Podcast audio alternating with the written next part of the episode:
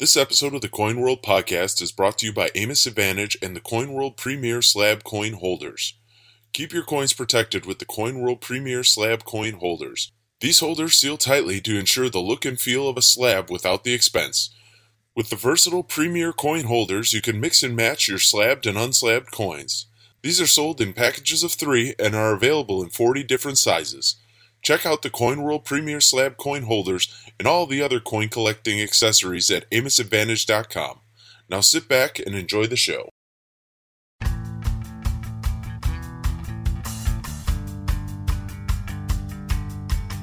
Welcome to the Coin World Podcast. Here are your hosts, Chris Bulfinch and Jeff Starck.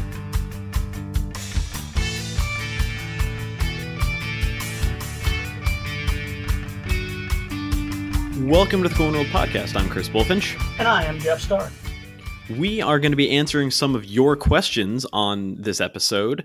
We'd love to hear from all of you, and we've managed to accumulate enough questions that we can fill some airtime hearing from you what you want to know and giving you the best answers that we can. We'll also have our usual bevy of features, and hope you enjoy. Yeah, and uh, we just want to make a general reminder that if you're enjoying these podcasts, we sure hope you find us on all the platforms wherever they are and spread the love, download, share with your friends, subscribe, all that good stuff. That gives us the confidence, the joy, the warm, fuzzy feeling that we can come back and do this every week and talk about coins. So, Jeff, what was sort of the tenor of the questions that we got? We're answering a few because our answers tend to be pretty lengthy. What have you noticed that people are really curious about? This actually basically comes from one gentleman, Justin Huxley, who wrote Jeff and Chris, I really appreciate your time and the responses to my comments.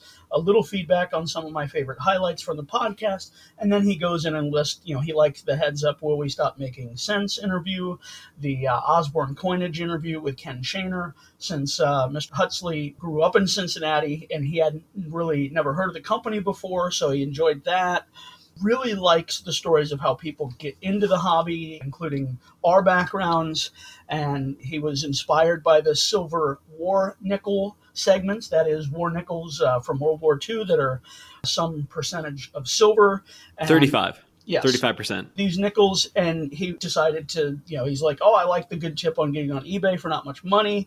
I also like the weekly trivia segment and story from the archives glad that the answers to the trivia question do not seem rehearsed. It makes me feel better when I don't know and one of you gets stumped as well. Best, Justin. So, in response to that, we, we had a little back and forth and just, hey, thanks for listening, all that, all the stuff you hear us say every week.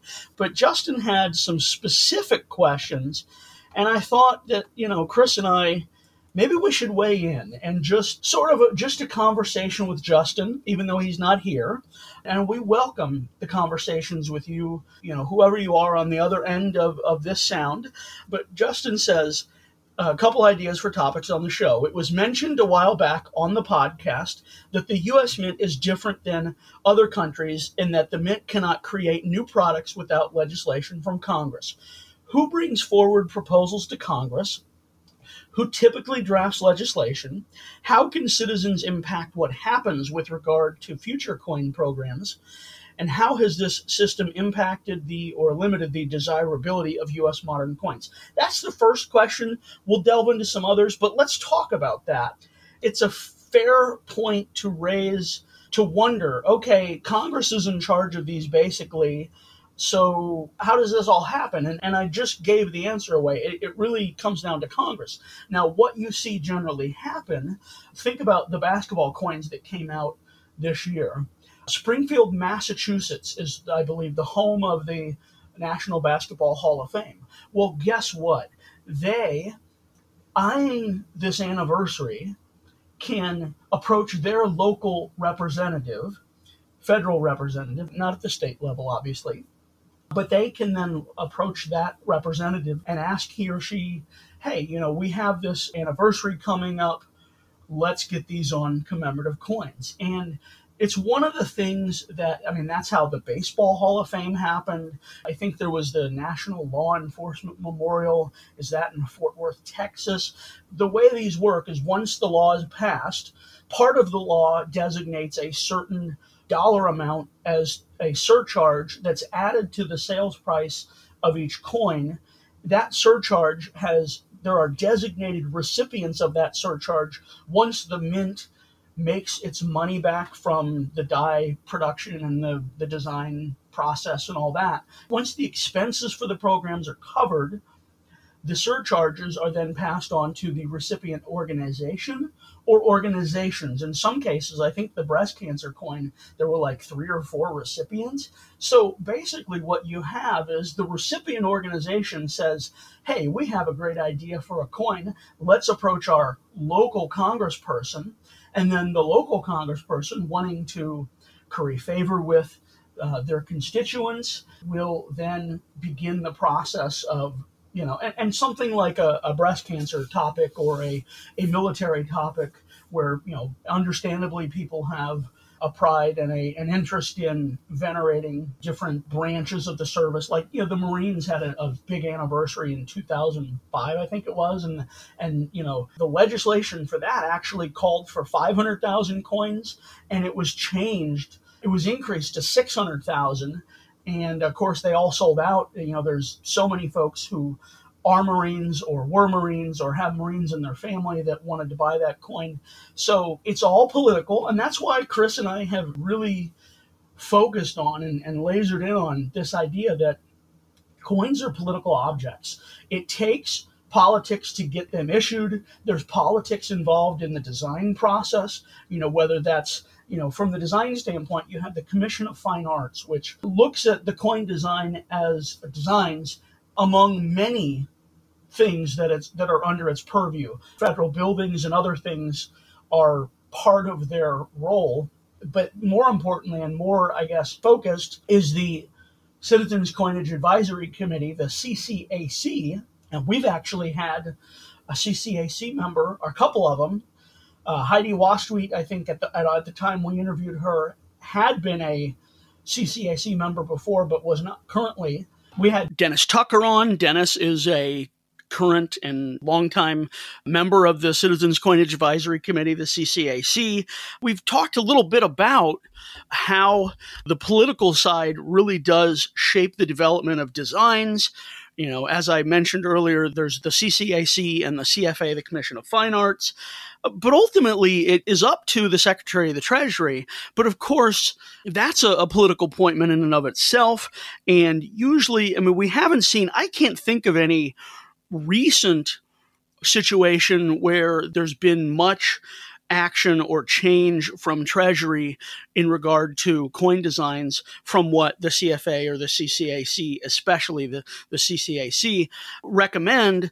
But certainly they do hew to the, the Secretary of the Treasury sort of leans on or tries to make sure that the recipient organization or you know in the case of say the gold reagan nancy reagan you know I, I, think when she was still coherent and, and functional and all that before she died, she may have had an imprint and, and the opportunity to weigh in on what design she wanted. I'm not really sure.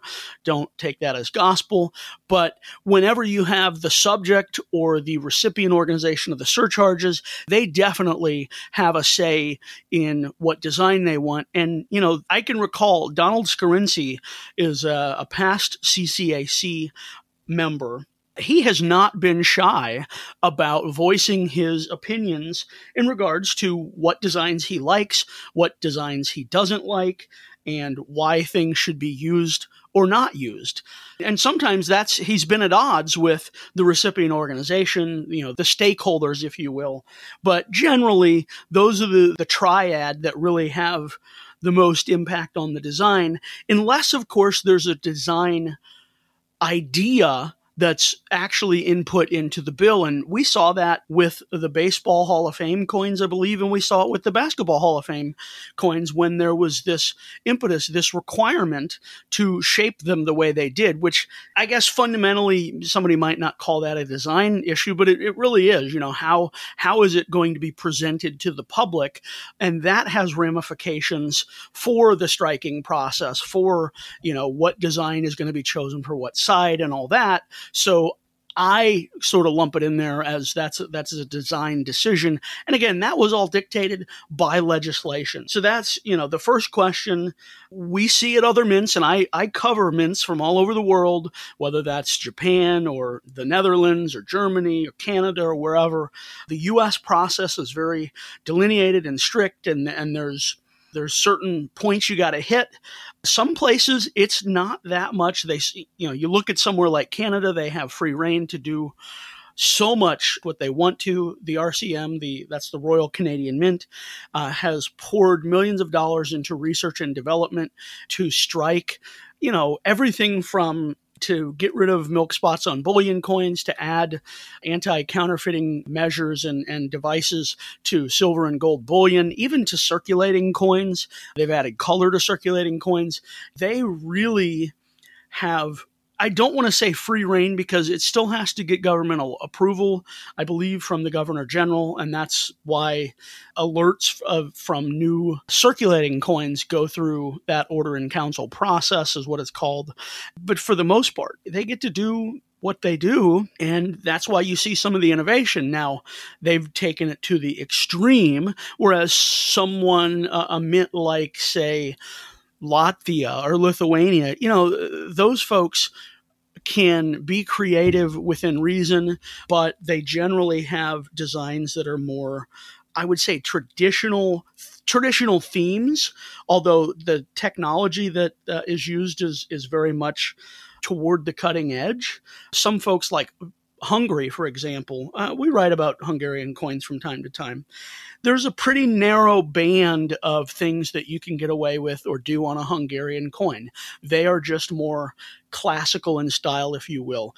Italy is another country that remains very classical, and in fact, their designers some of the coins are amazing designs. You think of art and artistry, you think of Italy, of course. But until just recently, I think just a few years ago, they did a colorful coin, which was like, oh my goodness, you know, that's, it's not really groundbreaking in world numismatics. I mean, the, the colorful coins have been out for 20, 30 years. But to see that from the vanguard, the, the old mint, the classic, the traditional, an institution like the Italian state mint, that was really revolutionary. And it's just, um, you know, Germany has has done a few things in the last few years. The polymer rings on their, I think, five and ten euro, and maybe maybe they've even done a twenty euro now with it. But they did clear polymer rings. They've done blue and red, and there's different colorful rings in that. That was a development of the Bavarian State Mint and Gunther Watt and, and a couple other folks. They worked several years on that, and the German market's very traditional in many ways. There's some similarities in the US depending on what range of the market you're talking, lots of the new issue type stuff. There's, you know, there's certainly what I might call kitschy or licensed type stuff that's issued for a segment of that market. But the mainstream collector is very much like the collector in the US. The folks in the US who are upset at the US Mint for the basketball colorization, I think there's a similar level of disinterest in, in some of those things in the German market, uh, the mainstream market, if you will. So many mints around the world push the barriers. Some are more traditional. It really depends on the country you're talking about, you know, whether they have their own mint, whether they have to contract out. You know, the Austrian mint does Austrian coins, but they've struck coins for Luxembourg and Latvia and some others. It really just depends on the issuing authority. You know, Cook Islands and Fiji and some of these, they're not really striking these collector coins that are out in their name. Those are private mints that are doing that. Those are individuals and companies that are looking for items to market and they are pushing the envelope in that regard. So you, you can't credit or blame Niue or Fiji or wherever for some of the stuff in the sense that they've signed over licensing agreements. Yes, they have to approve the designs and, and the coins. You know, for them, it is strictly a, a money play. Whereas in all of this is about making money, right? I mean, you know, both literally and figuratively. But it's just the answer depends on where you're talking. And, you know, we can get into that at another time, but I should let Chris throw his thoughts in. I think your perspective is invaluable on this. And I, I would add, in a US context, I cover and, and have covered for Coin World, though Paul Gilkes does a lot of the heavy lifting in this area of coverage as well. I've written a number of articles about the sort of legislative process for the creation of commemorative coins and congressional gold medals, really any sort of numismatic legislation or re- legislation that relates to numismatics.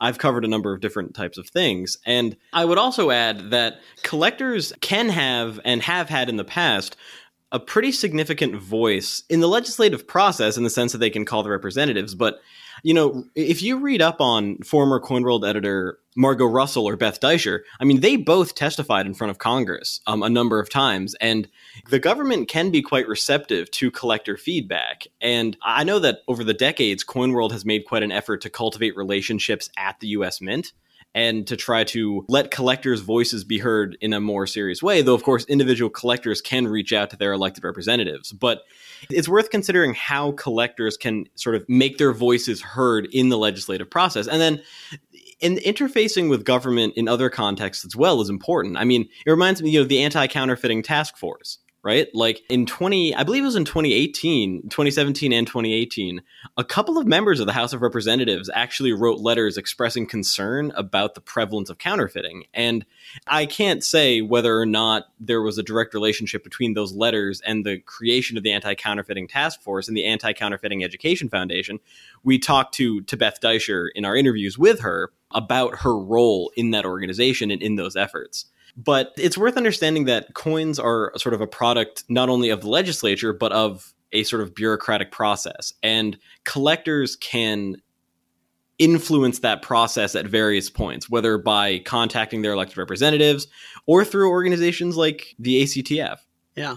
And it's interesting, you know, the sort of direct lobbying to congressional representatives because as i said earlier that's involved you know the congressional representation for where you know the recipient organization wherever that is that's definitely involved we saw a big push from pennsylvania association of numismatists is that what PAN stands for? Um, we saw PAN really pushing the move in regard to the 2021 Morgan and Peace dollar coinage legislation that was introduced a couple years ago, a year and a half ago or something. And CoinWorld had an article about it. Uh, other sources had articles. Uh, they were back when shows were a thing. They were promoting it at shows and in other venues, trying to get collectors to contact the representatives in Congress because, you know, knowing that it it takes an act of Congress, literally, uh, and figuratively to get these changes enacted. Justin's question was about how has this system impacted or limited the desirability of US modern coins and I would say it's one reason you have the themes there are so many military themes I've said it before on the show in modern commemorative coinage at a time when you know the American soldier and the American uh, foreign policy efforts in, in warfare have never been more front of mind than the last 20 years, you know, with uh, Iraq and Afghanistan and all these, these endeavors. So, you know, some of that, the Marine coin, that's a, a nice,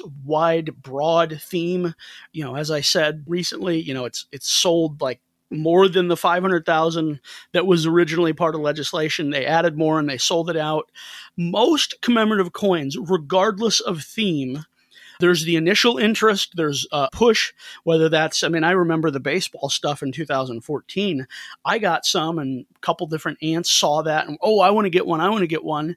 And, you know, now if we were to get it, we would pay less on the market than what it would cost to get direct from the mint when it came out. But the flip side is we've been able to enjoy it for these six years.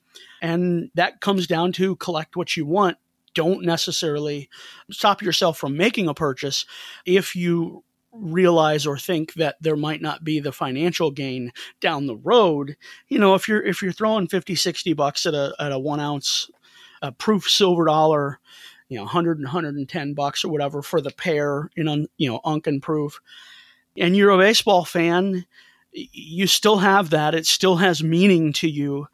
Okay, the other the alternative is to wait four or five years. I mean, the market usually settles down. I would say four to five years. Some things it really takes like ten years. I mean, we've some of the um, you know the 2012 S uh, silver proof set was an example where the market for that has been up and down and it's been all over and now it's kind of stabilized. Some of the earlier silver proof sets were really I mean I can remember seeing some at a, a garage sale for a cheap amount and I went ahead and got them cuz I'm like hey, you know, they're worth a $100 or whatever. Well, now they're they're worth more than what I paid for them, but the market has changed because uh, things have settled out. It takes five to ten years for uh, that to really settle. You know, it's it's like you know you dig dig a hole and put the dirt back in the hole. It's going to be higher than it was before you dug it. It's going to take a while to settle.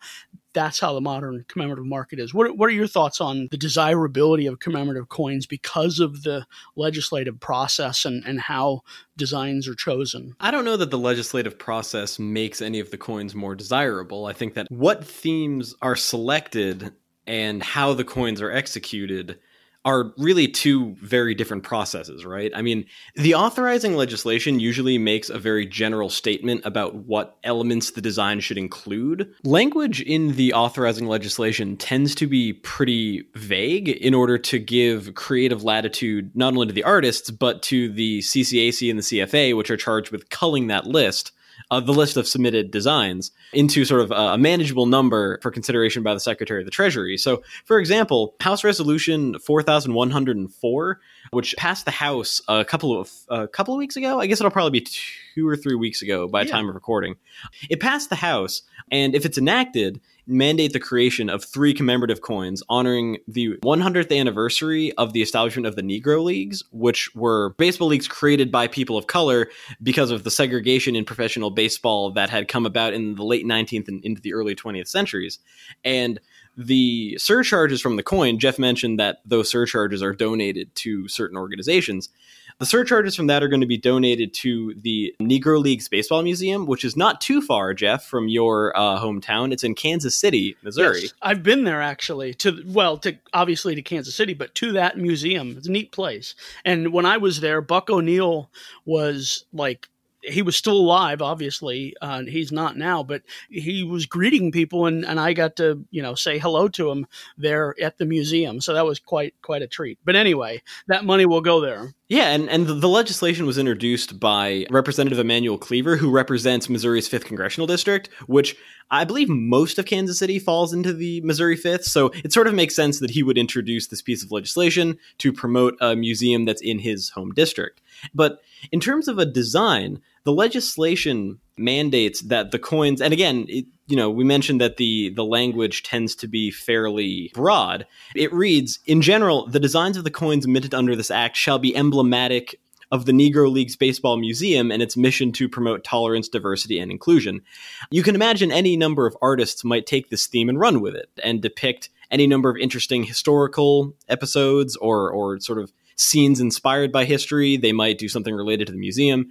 Uh, the point is to give the artists and the organizations that cull the list of designs sort of maximum latitude to sort of interpret that in a way that you know pays respects to the museum and like i mentioned the surcharges uh, will be donated. So the legislative process behind commemorative coins is fascinating and the legislative process is absolutely worth examining and collectors who are interested should follow the legislation. If you go on to, to websites like congress.gov or govtrack there are websites where you can track the progress of legislation and if you type in these sites tend to have um, you know search boxes where you can type in keywords and it'll you know spit out a list of of uh, relevant legislation.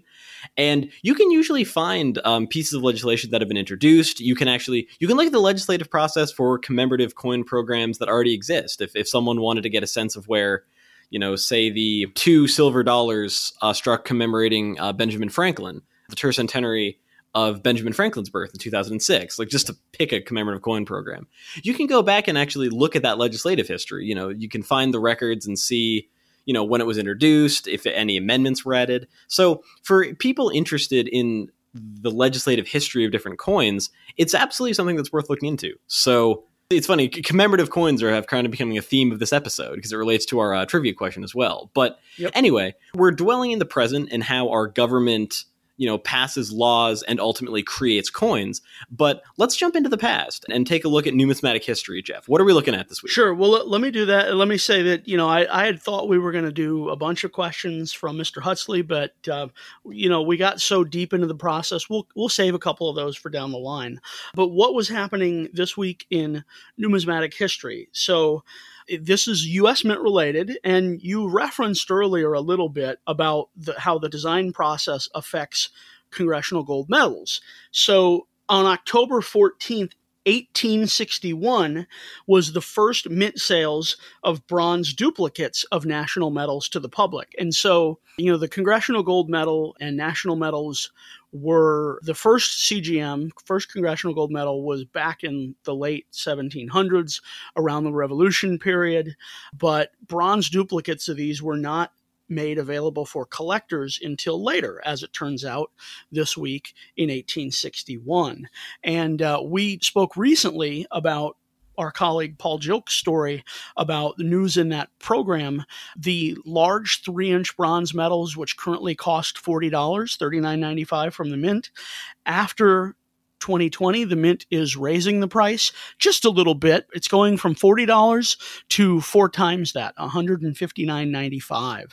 So uh, that is going to, we think, kill the market for bronze duplicates. Who is going to want to pay $160 for a hunk of bronze when silver medals are around $200 that, that have been issued about that size. So in recent times, I, I should say, it, you know, this year and uh, maybe a year or two ago, the silver versions of some medals have been issued for presidents and that.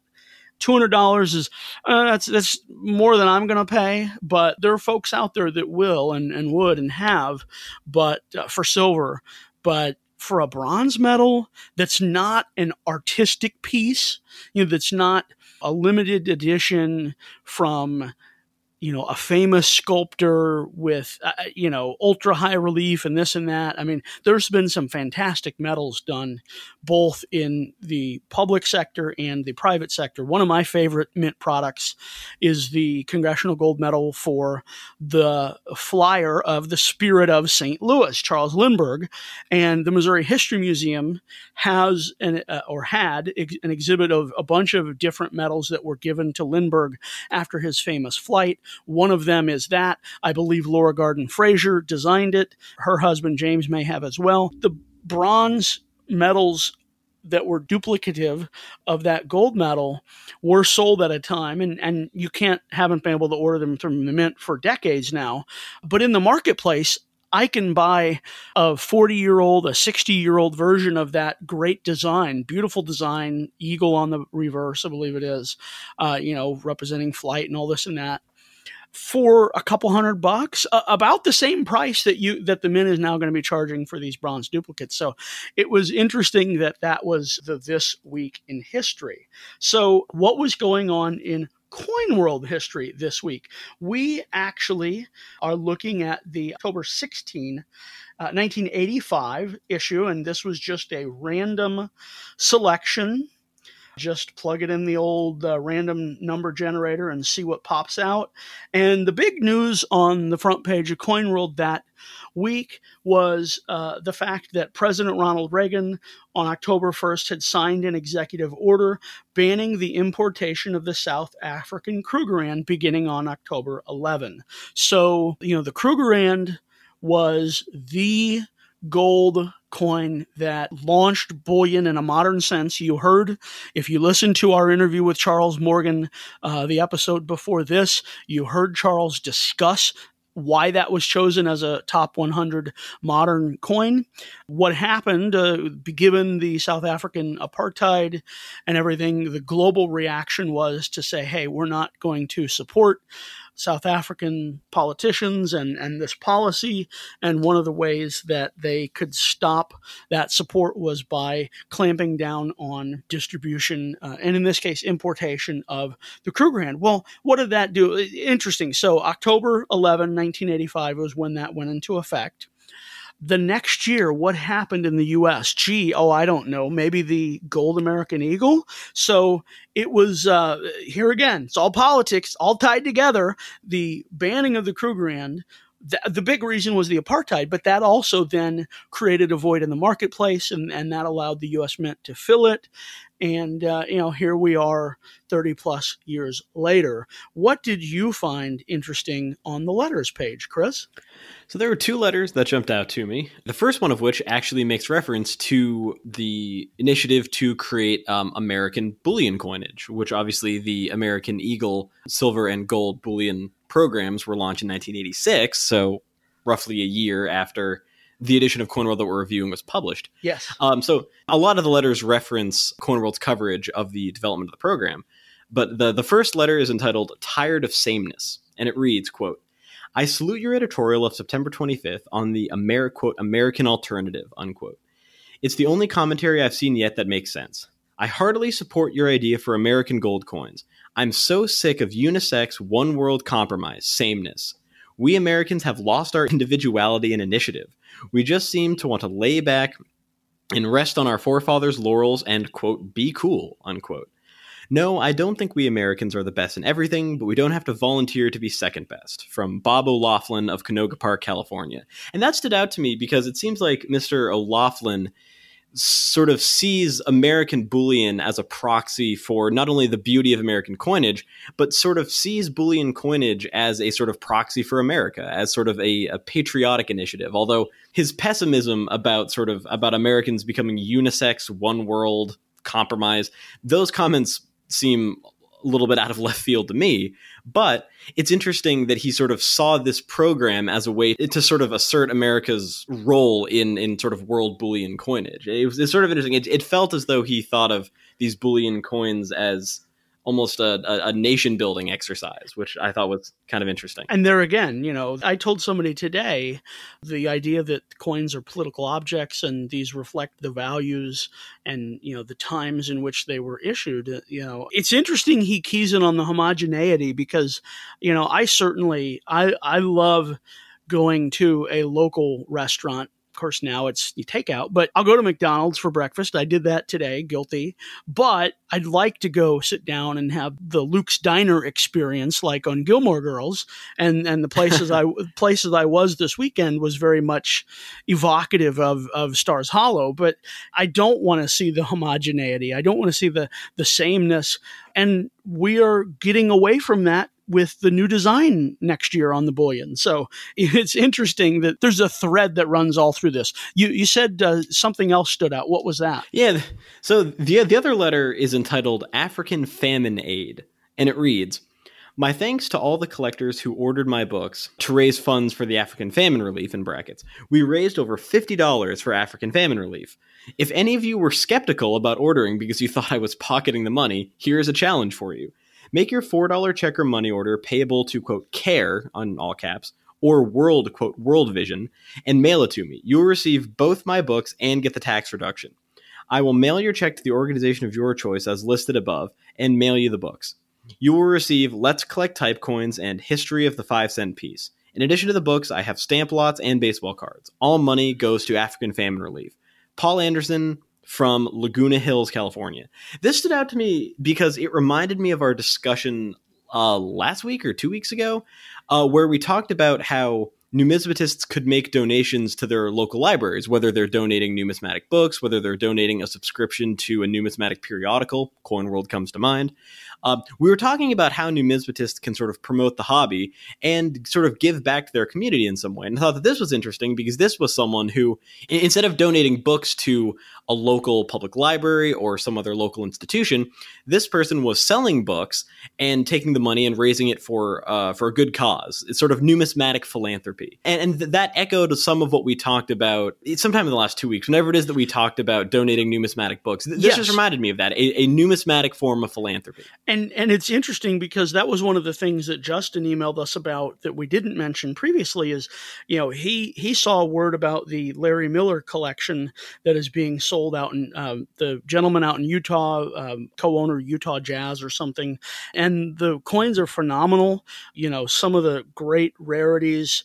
It's nice to see the coins as they might have come out of uh, the mint 200 years ago. Very beautiful. Reminds me of visiting the Smithsonian Institution um, so on and so forth, Justin says. And those coins are being sold to build a, a, hospital. It's interesting that, you know, this idea of numismatic philanthropy certainly is not dead. It is, it remains to this day an active part of the hobby and in the world. So very cool. Yeah, so so I found that really interesting, and I had a really good time reading through this old edition of Coin World from uh, 1985. But Jeff, outside of this interesting back issue of uh, of our magazine, what else have you been reading? So let me go to the post office and pick up my latest purchase. Uh, I've actually I'm very fortunate. A gentleman in North Carolina has for more than a year now when he, he's a, a dealer in ephemera and estates. And when he comes across estates with numismatic books, he gives me first dibs on the numismatic books. And this was one of his latest finds. In full disclosure, I haven't read the whole thing, uh, I barely skimmed it, but boy, does it look interesting. It's Copper Cash and Silver Taels, T A E L S, The Money of Manchu China by John E. Sandrock. This was. Um, published in the mid 90s, I think. And mine even interestingly says to Louise, and it's signed by Mr. Sandrock, and it has a I would call it a chop mark, if you will, but it's uh, on paper and it's not indented, but it's uh, inked on there a rectangular, you know, a square with uh, different Chinese characters in it. Uh, the book is just amazing. Uh, as the, the cover says, or the, the back cover says, the book is the story of the monetary aspect of life in China during the Qing dynasty. Its pages are packed with a myriad of numismatic information, much of it previously unreported. Many banknotes are illustrated here for the first time. Also featured is a selection of never before published photographs taken by a United States naval officer on the scene before, during, and after the Boxer Uprising in that fateful summer of 1900. The book features nine maps, 12 tables, more than 200 photos and eight appendices relating to the paper money of the Qing dynasty, blah, blah, blah.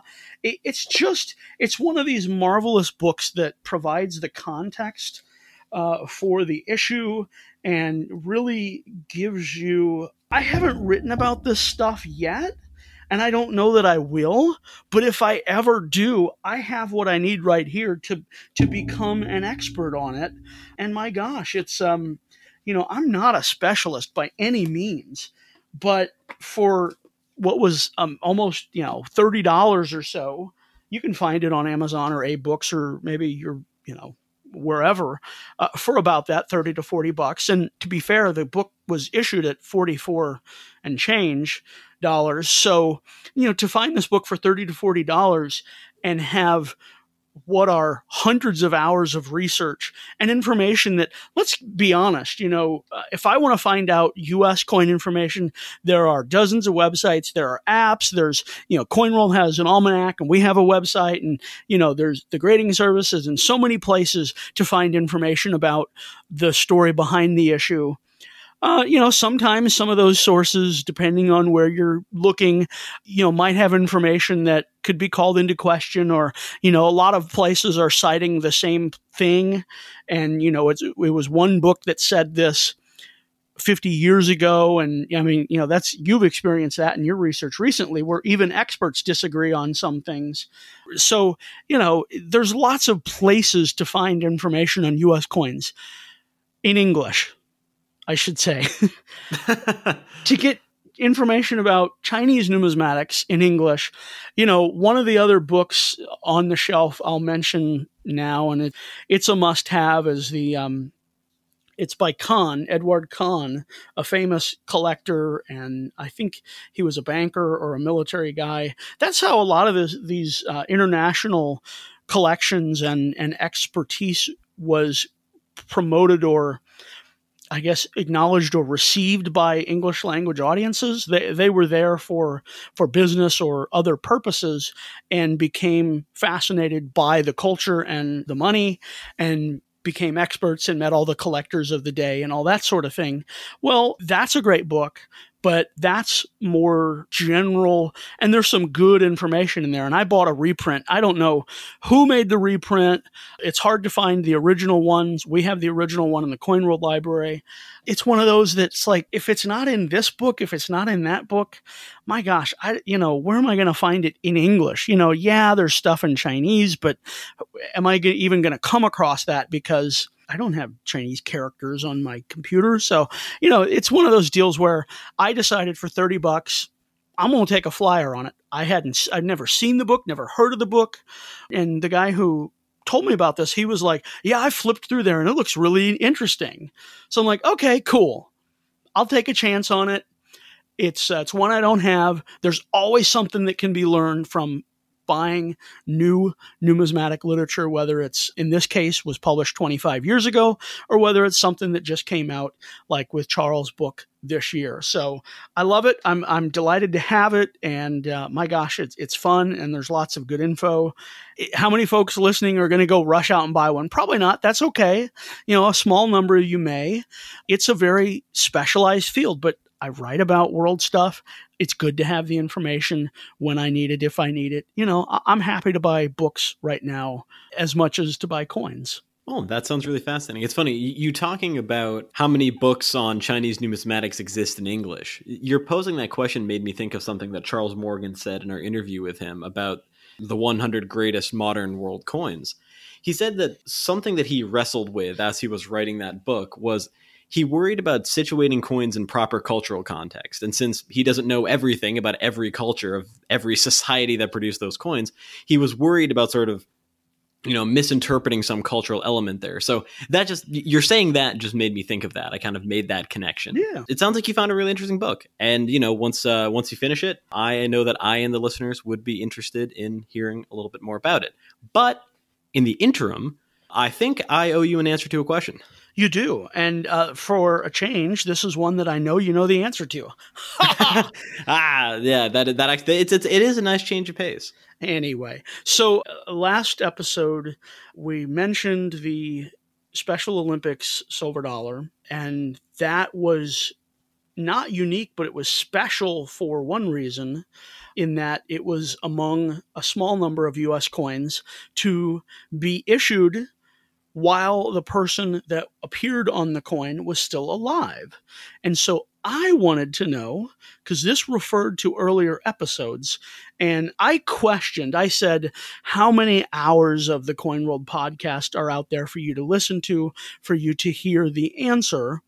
And I was a little off. I want to say that I said somewhere like you know eighty hours, eighty five hours. Yeah, well, because because uh, so so I thought it was at least ninety, and then I th- I think you thought it was yeah I think you th- you said it was somewhere in the eighties. Yeah, so, yeah, so somewhere uh, somewhere in the eighties. Whereas I thought it was at least ninety. So yes. then then the kicker is we actually found out. So our intrepid friend and colleague Larry Jewett, he decided to look at the rundown and add them up. And he found that I want to say it was 113 hours. That sounds right.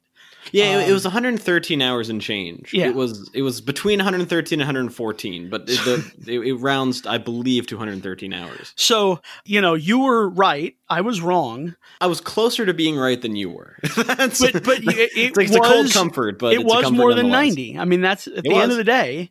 You know, that's like pick a number between one and a million, and you know, well, if, if you not, not quite close. that, but not quite that. Yeah.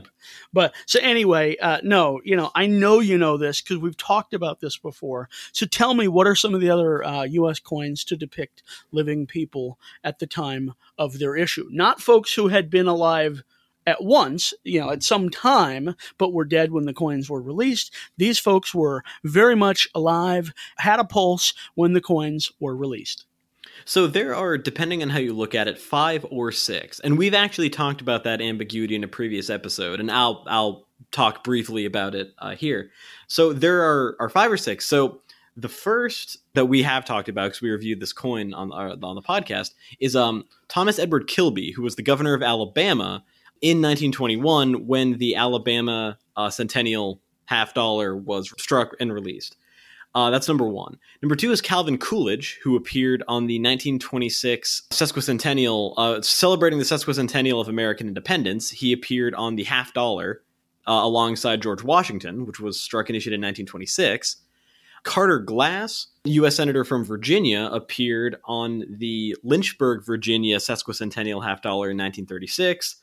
Joseph T. Robinson appeared on the Robinson, Arkansas centennial, also in 1936, I believe and Eunice Kennedy Shriver, who we talked about in our previous episode, who appeared on the Special Olympics silver commemorative dollar in 1995. And then, so that's five. And then the last one is Nancy Reagan. You mentioned um, you mentioned her first spouse, uh, gold coin and medal, um, at the top of the show, Jeff. And the reason that we that I described this entry on the list as ambiguous is that technically she died between the time that the legislation authorizing the coins and medals production was passed and when they were actually issued. What it actually was was so the coins were approved and were uh, released on July 1st of 2016, but Nancy Reagan died on March 6, 2016, just before the coin was released, but the coin had been approved before. So Yeah, the design process was very much going on when she was alive. Yes, yeah. The design process was going on, and though they hadn't been released, they had been approved. And I imagine by March of 2016, the design process was probably over. So they were very close. Oh yeah. If they yeah. hadn't, if they if if they hadn't already started minting the coins, they were very close to that point. So and my tech- contention, my contention is because these are gold coins and they were sold at a market price, uh, they would not have been striking them in March you know, or February as it would have been for a, a July release. I just don't see that as feasible. Uh, and no, don't no, think it, it, it, probably isn't. So I don't think they were struck when she was alive, but certainly the idea that, you know, she could have, you know, if she had lasted, you know, lived another four or five months, she could have been still alive when they were released, you know, and as it turns out, that just wasn't the case. I say that doesn't count. You're you're sort of you, Eh, you pointed out as as, as an interesting factoid. I'm not, you know, okay, you know, it, it could have gone one way, but it didn't. I, I don't know that I view it as it's it's not a I guess a violation of the letter of the law. Um, again, like I said, that's a little bit more ambiguous. But her name often does appear on the list of living people who have appeared on U.S. coins, even though Jeff, as you point out, she wasn't living when the coins were released. So a- again, it's uh, as I said, it's ambiguous. And honestly, I, I- would actually like to look in. This is something I'd like to look into, and maybe I can write an article about it. But I'd like to look into exactly when the mint started striking those coins, because if if they started striking them after March sixth, then you know then that's one thing. And if they started striking them before March sixth, which again you said is unlikely, and I think you're probably right. But I just think it would be interesting, you know, just add another little detail uh, into that story. Sure. But anyway, as you know, Jeff, I'm very interested in classic uh, American commemorative coins, so I appreciated that question. Well, good. Then this week's question is perfectly suited for you. Awesome. I think. Let's hear it. Name the structure on the reverse of the Battle of Antietam commemorative half dollar. Awesome. I love this. That, that So- that's also a very interesting coin. So I'm yes, I'm excited. it's for great this design. So and Yeah, you it know, is. It, it, it, it's it's an interesting design, especially with our sort of public discourse surrounding uh, Confederate monuments and the Yes. appearance of Confederates and, and the sort of commemoration of the Confederacy. So that is Yes. a really good question, Jeff. I'm excited So- to answer it. So we will have that next episode. But for now, we are going to take our leave. We're going to thank you so much for listening this week and communicating with us, sending us your questions. Please do that. Uh, and Mr. Hutsley, we will get to your questions, some other your questions later. If you're listening to this, you can tell we love to talk about coins and really explore the various nuances. So we thank you for coming along with us on this journey uh, this week and every other week. And uh, you know, if if you missed a few weeks, if you want to uh, have a, a marathon of those other 113 plus hours of Coin Oh my god! uh, my gosh, please do that. But um, you know, And remember to keep on listening every week and subscribe on whatever platform you get your podcast. That is the best way for you to support the show. And you know, and we'd love to to hear from all of you. So if you want to reach out to us with suggestions for a segment, questions that you'd like to have us answer, you know, again, we love to hear from you, and please keep on listening every week, and remember to subscribe. But until next time, happy collecting. Thank you for listening to the Coin World podcast. Don't forget to subscribe, and we'll see you next week.